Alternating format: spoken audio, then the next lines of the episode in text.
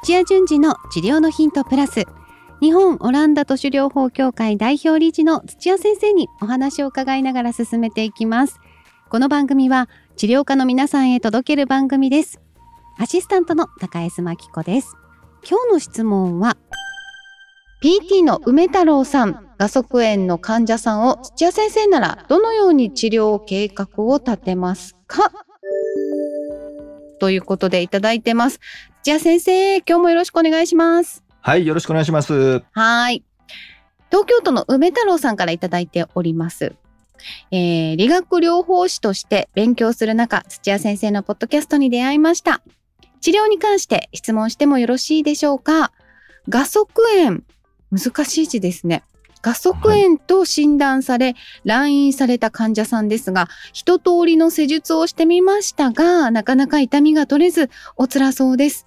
土屋先生ならどのように治療計画を立てられますか？といただいていますが、まず、画側炎という病気があるんですね。そうですね。はい。まあ、炎ってついてるので、炎症の、はい、あの、略ですね。はい。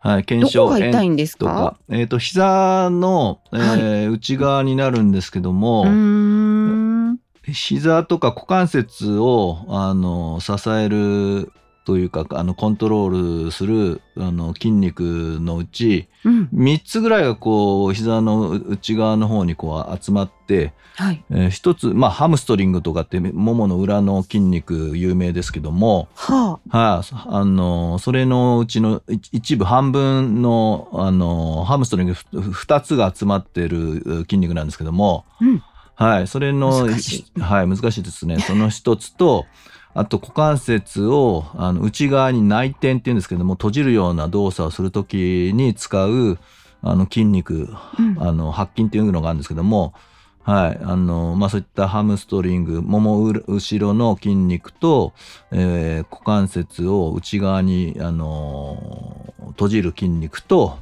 あとあの反対に膝を外側に、はい、あの回していく外旋っていうんですけど外側に回旋していくことをあの回していくようなのを手伝う方向筋っていうのがあるんですけども、はい、まあその筋肉の名前どうでもいいんですけども あのその3つの筋肉がなんかひ膝をこう大きな力でなんかあの支えるというよりかは、うん、えー、ちょうど馬の手綱みたいに方向を決める筋肉なんですよ。ちょっと引っ張ってあの、馬の顔を左に向けると馬って習性で左に向いたら左に歩くんですよ。でそんな感じのイメージで右向いたり左向いたりって手綱を引くと思うんですけどもその微調整を今言ったあの3つの筋肉が後ろ側からだったりとかあの股関節の内側からだったりとかあのもものあの前の外側の方からこうちょっと微調整する引っ張ってくる筋肉でこう膝ってあのコントロールしてます。でそれそれが最後一箇所に腱がこう、合わさって、はい、ちょうどすねでボコンとこう出てるお皿の下ちょっとボコンと出てるまあ骨の近くに集まって、えー、くっついてるんですね。はい。はい。それがちょうど、画足って、あのー、鴨の足って書くんですけど、はいはい。あの足って、まあ、水かきがつつきながらも、3本指、こう、なんか指がボコって出てるじゃないですか。はいはい。はい。ああいった形に似てるんですよ。へえ。で、画足っていうふうに言われてるんですけども、でも足だからやっぱり痛いと炎症あると困るってことですか？歩くのに。そうですね。そこがいつも引っ張られちゃうとかまあ、はい、あの腱とかそこの付着してる骨との境目とかがあの痛くなるっていう炎症作用があの炎症症状があるものをガあのガ速炎って言ってますね。これって結構痛いんですか？えっと、ひどくしてあの最初はねそんなに痛くないところから始まるんですけども、うん徐々に。あの徐々にあのそのまま放置しておくと痛くなってきますね。あそうなんですね。はい。歩くのが困難になる。それともな何をするのがあの痛いんですかね？大体多いのが、うん、えー、片足で支えるときにまあそれあの歩行もそうですけども、はい、階段を降りる時とかだったりとかあるいは、はランニングとか、うんうん。はい、そういった時に、えー、ももの筋肉とかがあの弱くて膝があの着地で支えられずに内側に折れちゃうこととこ時に、うん。そこの、まあ、画側というかその 3, 3つの筋肉が伸ばされるんですよ。へえ、こうだ体重が全部こうかかる瞬間がじゃあちょっと痛いんですね。えっとっていうのが始まりなんですけど、うんうんそのまま痛いのを何にもしないでおくと慢性化してあの安静時でも痛くなりますね。慢性化させないことがじゃあちょっと重要ではあるんですね。そうですね。うんこの方はあの梅太郎さんは一通りのまああのね診断あ施術はされたようなんですけどもそれは例えばどういうことなんですかね？えっと、大切なのがうん。炎症が起きているので、その炎症が起きないような、はい。あのレベルの運動負荷に落とすんですよ。あうん。はい、強度と量の関係があるので、えーはい。い、や私は全然そんなあのージャンプ片足であのジャンプした後着地したりとか、うんうん。あの階段を何百段とあの登ったり降りたりとかしてないよって言ってても 毎日例えば5万歩とか10万歩ないと思思いますけど、うん。歩いてますって言ったら弱いあの負荷でも量が多いと、そうですね。はい、やっぱりあの膝がちょっとでも内側にあの曲がってその画側と言われるところを引っ張られるような形であのすごい数引っ張られるとうんやっぱもう限界を超えてで炎症が始まります。で一方でうんもう単純に、1回あたりの強度がめちゃくちゃ高いと。普段はあのそんなジャンプして着地みたいなのをあのすることはないんですけども、えーまあ練習もなしに、えーわからないですけど、5キロマラソンに、えーね、あの、親子マラソンみたいなの参加したら、そこが痛くなったみたいな、うんそういうケースもあるので、なるほどね。はい。で、準。備運動しないのも良くないんですもんね。いや、準備運動関係ないです、あんまり。ええ はい。準備はしてもしなくても、あの、あんまり関係なくてう、んえっと、普通に、あの、使ってる以上の強度だったり。えー量ですね数をやると、うんあの金属疲労と同じようにあの痛みが出てきます。ああ、そうなんですね。でも炎症させないようにある程度は運動をさせないといけない。あの順番があるのでちょっと待ってください。うん、でそういうふうに限度を超えると,、はい。えー、と信あの黄色信号であの痛みが伴うので。でそのまま同じことをしてればあのもっと痛くなっていくから、うんはいまあその、えー痛みを引き起こしちゃうような、えー何万歩と歩くようなことなのか、えー階段降りるときにあの一段抜かしをして降りてるとか、うんわかんないですけども、強度か量かをしっかりとそれを落としてその炎症が出ないような、あのところまで、まあ、安静にしししししすぎると弱っていっちゃうので、うーん。面下っていうんですけども程よいところまで落としていきます。うーん。なるほど。じゃあ元をやっぱりちゃんとし知らないといけないですね。そうですね、うんで自分が何やったかっていうのを知らないといけないんですけども、うんうんはい、で第2段階として、はい。はい、それを落とすと当然あの刺激が少ないので、はい自分が本来持ってる治癒能力で炎症が収まって、うんあの痛みとかは収まっていきます腫れとか。はいはいただあのそのままじゃあその局所が強くなったかというとはい。別に強くなったわけじゃないので、うん。はい、一度そうやって炎症になるとあのどんどん組織が脆くなってあの限界の能力がこう落ちてくるので、うん。じゃあ痛みがなくなったんでさあまたあの5キロマラソン走ろうとかっていうことはあの前よりも簡単に痛みやすくなるのででその時に大切なのがあの運動療法をやり始めるんですけども、はい徐々に筋肉をあの強化したりとか徐々に量を増やしていくっていうのがあの大事になってきます。うーん。わあ、一回じゃあ落として、で、徐々に上げていくんですそうですね。はい、で徐々の上げ方が結構難しいので、はいやりすぎちゃったりとかやらなさすぎちゃったりとかすると、あのそそこの、えー画側のところの強化にはならないので、なるほど。はい、じゃあこの塩梅はやっぱりプロにねちゃんとあのむ任せないといけないところですよね。そうですね。はい。じじゃあ、あのーきっと梅太郎さんもこれ辺はやっていらっしゃると考えられるんですか？いややってないと思いますよ日本の方 この話は知ってるんですけどうん。難しいのがじゃあ自分のところに、えっと、保険診療だと20分とかしか見ないんですけど、はい。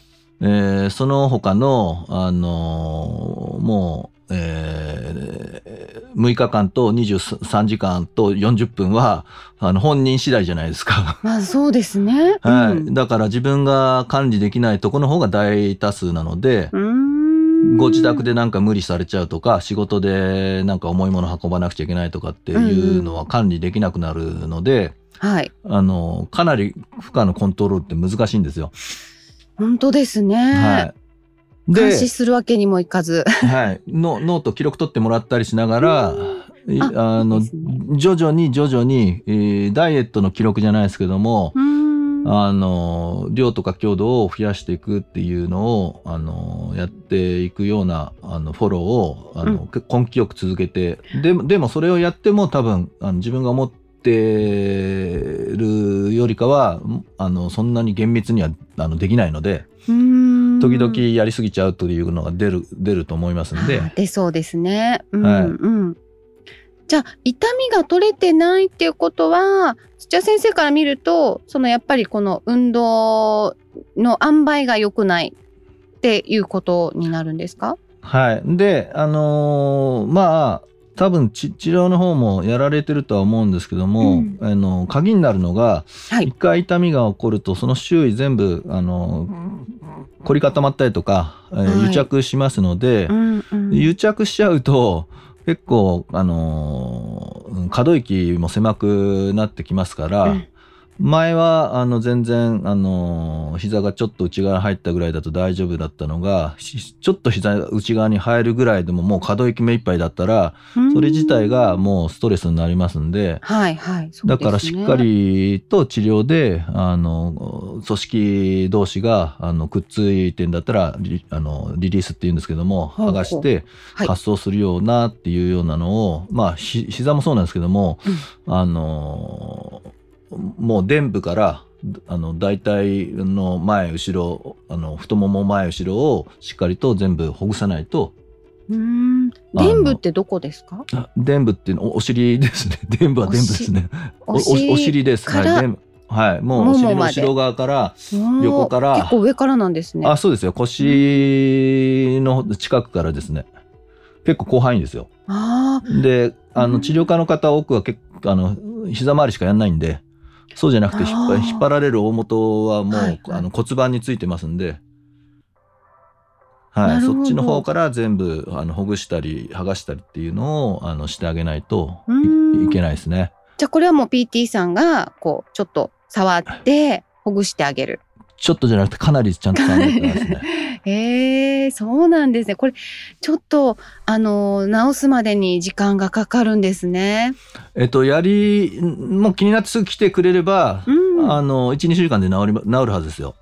だ大体があの炎症っていう場合は組織損傷はしてないのではい。組織損傷すると結構長くなるんですけども、組織の質が落ちてるだけなんで、はいはい。はい、しっかりとはい、負荷を落として負荷のコントロールをしてでそこに見合ったあのトレーニングの量をこうちょっとずつ増やしていくっていうのができれば、なるほどはい、そんな1ヶ月も2ヶ月もかかんないはずですけどね。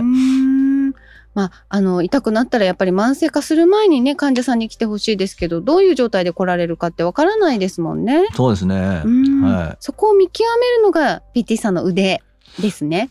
い、腕というか、まあ、まずそのも問診能力ですねインタビューしても、うんあの深く聞き取れるかっていうところが結構あの左右しますね。本当ですね。強度が問題なのか回数が問題なのかっていうまずは聞き取りがあの最初のはい、突破口ですね。なので、うん。生活のことも聞かないといけないですし、うん。し食習だったりとかわかんないですけど、おお子さん連れてあの保育園になんかあのもう毎日すごい行ってるとか、なんかいいろいろあのハイヒール履いてるとか、あ本当ですね。はい、営営業さんなのか反対に全然動かないデスクワークであの、はい。動かなさすぎでたまたまなんかイベントでなんかやったとかそうそういう情報を集めないといけないんで、わあ本当ですね。本当最初が肝心という、はあところですね。はい。では、えー、土屋先生少しまとめていきたいと思うんですけれども、はいこの画側炎というあの患者さんの時はあのちゃんと聞き取りをしてどうしてこの症状が出たのかっていうところからスタートして、はい一回まずそこをこうあの落としてあげてその運動だったり回数だったりっていうところを一はい回落として負荷をなくしてから痛みがなくなった時に徐々にまた運動療法を取り入れてはい。元の体力に筋力に戻していくっていうことですね。そうですね。はい。うん、これ筋力の方ですよねも戻していくのは。筋力と、うんあのさっき言ったあの筋肉の筋力をあの強化するのと、うんもうた単純にあのひ膝が内側に入んないようにって言って、うん。でも歩くう多分あの歩数をあの管理していくと思いますけどね。うん。あの今ちょっとまとめの途中ですけど歩く時って歩くだけで膝って内側に入るものなんですか？えっ、と X 脚の人のイメージがすればすぐわかると思うんですけども、はい本当はまっすぐぐの方がいいんですけども、歩くのにえー体重片足になった時にはい。あのこ骨盤の外側に足がついてるので筋力がないと 膝内側に入っちゃう時は結構あるんですよ。そういえばいらっしゃいますね。はい、極端な時はわかりますね。はい。だから足首の捻挫じゃないですけども膝の捻挫っぽく内側にあんまり強く入ると、あの組織内側が引っ張られますんで。なるほど。それが繰り返しされるとあの悲鳴を上げるのが合側炎です。うんあじゃあちょっと X 脚気味の人はちょっとあのあの警戒してないといけないですね。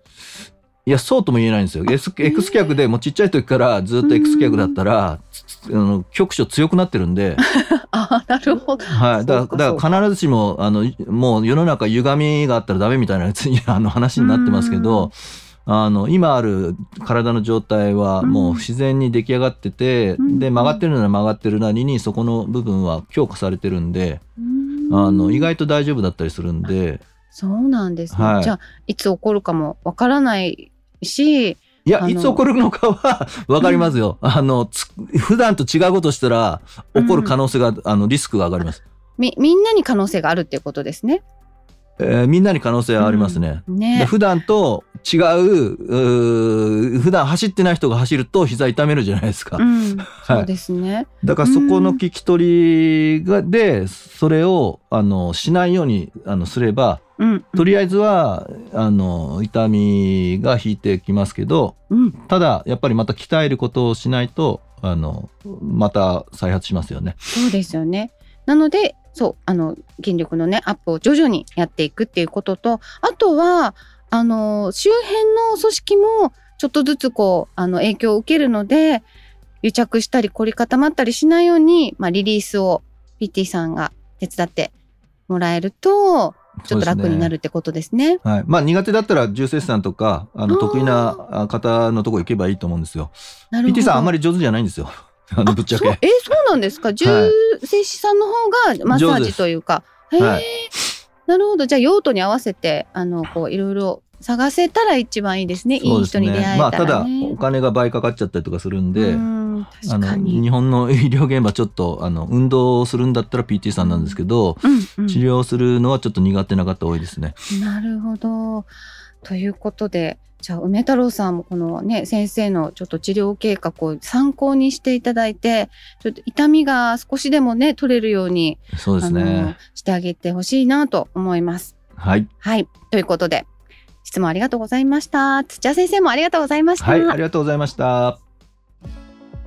さあ番組では皆さんからの質問をお待ちしております。理学療法士として柔道整復師として鍼灸師としてご活躍の皆さん。今後オランダ都市療法を本格的に学びたいという皆さん。その後の事業展開まで考えているという皆さんもぜひ新しい道を一緒に探していきましょう。ホームページから気軽にご質問もお待ちしています。そして、えーチャンネル登録もよろしくお願いします。土屋順次の治療のヒントプラス。